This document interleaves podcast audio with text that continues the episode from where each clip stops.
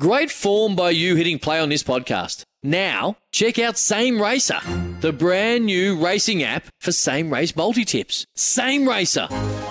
Download from the App Store and Google Play. Powered by Bluebet. Gamble responsibly. Call 1 800 858 858. Want to witness the world's biggest football game? Head to iCanWin.com.au, predict Australia's score with a crystal ball, and it could be you and a friend at the FIFA World Cup Qatar 2022 semi finals, all thanks to McDonald's. Maccas, together and loving it. TNC's apply. The loveracing.nz update. Your home for everything thoroughbred racing. Visit loveracing.nz, racing's biggest fan.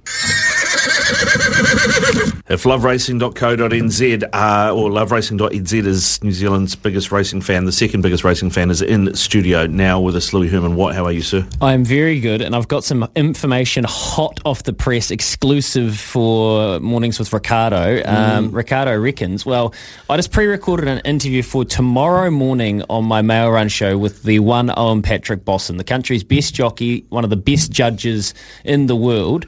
And he's got some very important information for punters because tomorrow will be a heavy track at Hastings. So come to your radio, just huddle around and listen very close.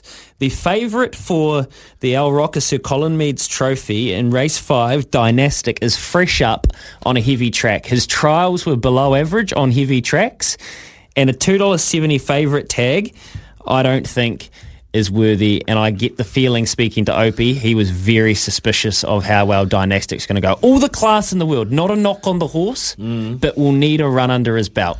And Opie agreed with that sentiment, and the heavy tracks are concerned. Two dollars seventy in a race when you've got Fellini at three bucks, you've got Golden Darcy at fourteens, uh, you've got Pierre at seven fifty, even Duncan Creek, Alabama Gold in double figures as well.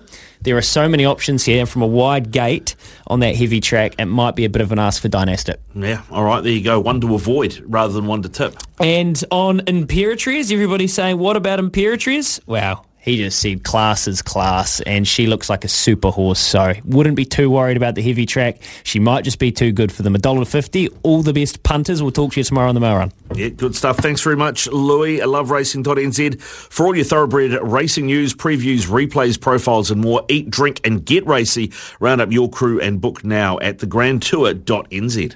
Here's some tips for maintaining your Trex deck. Um, occasionally wash it with some soapy water or a pressure cleaner. Trex composite decking is low maintenance and won't fade, splinter, or warp. Trex, the world's number one decking brand.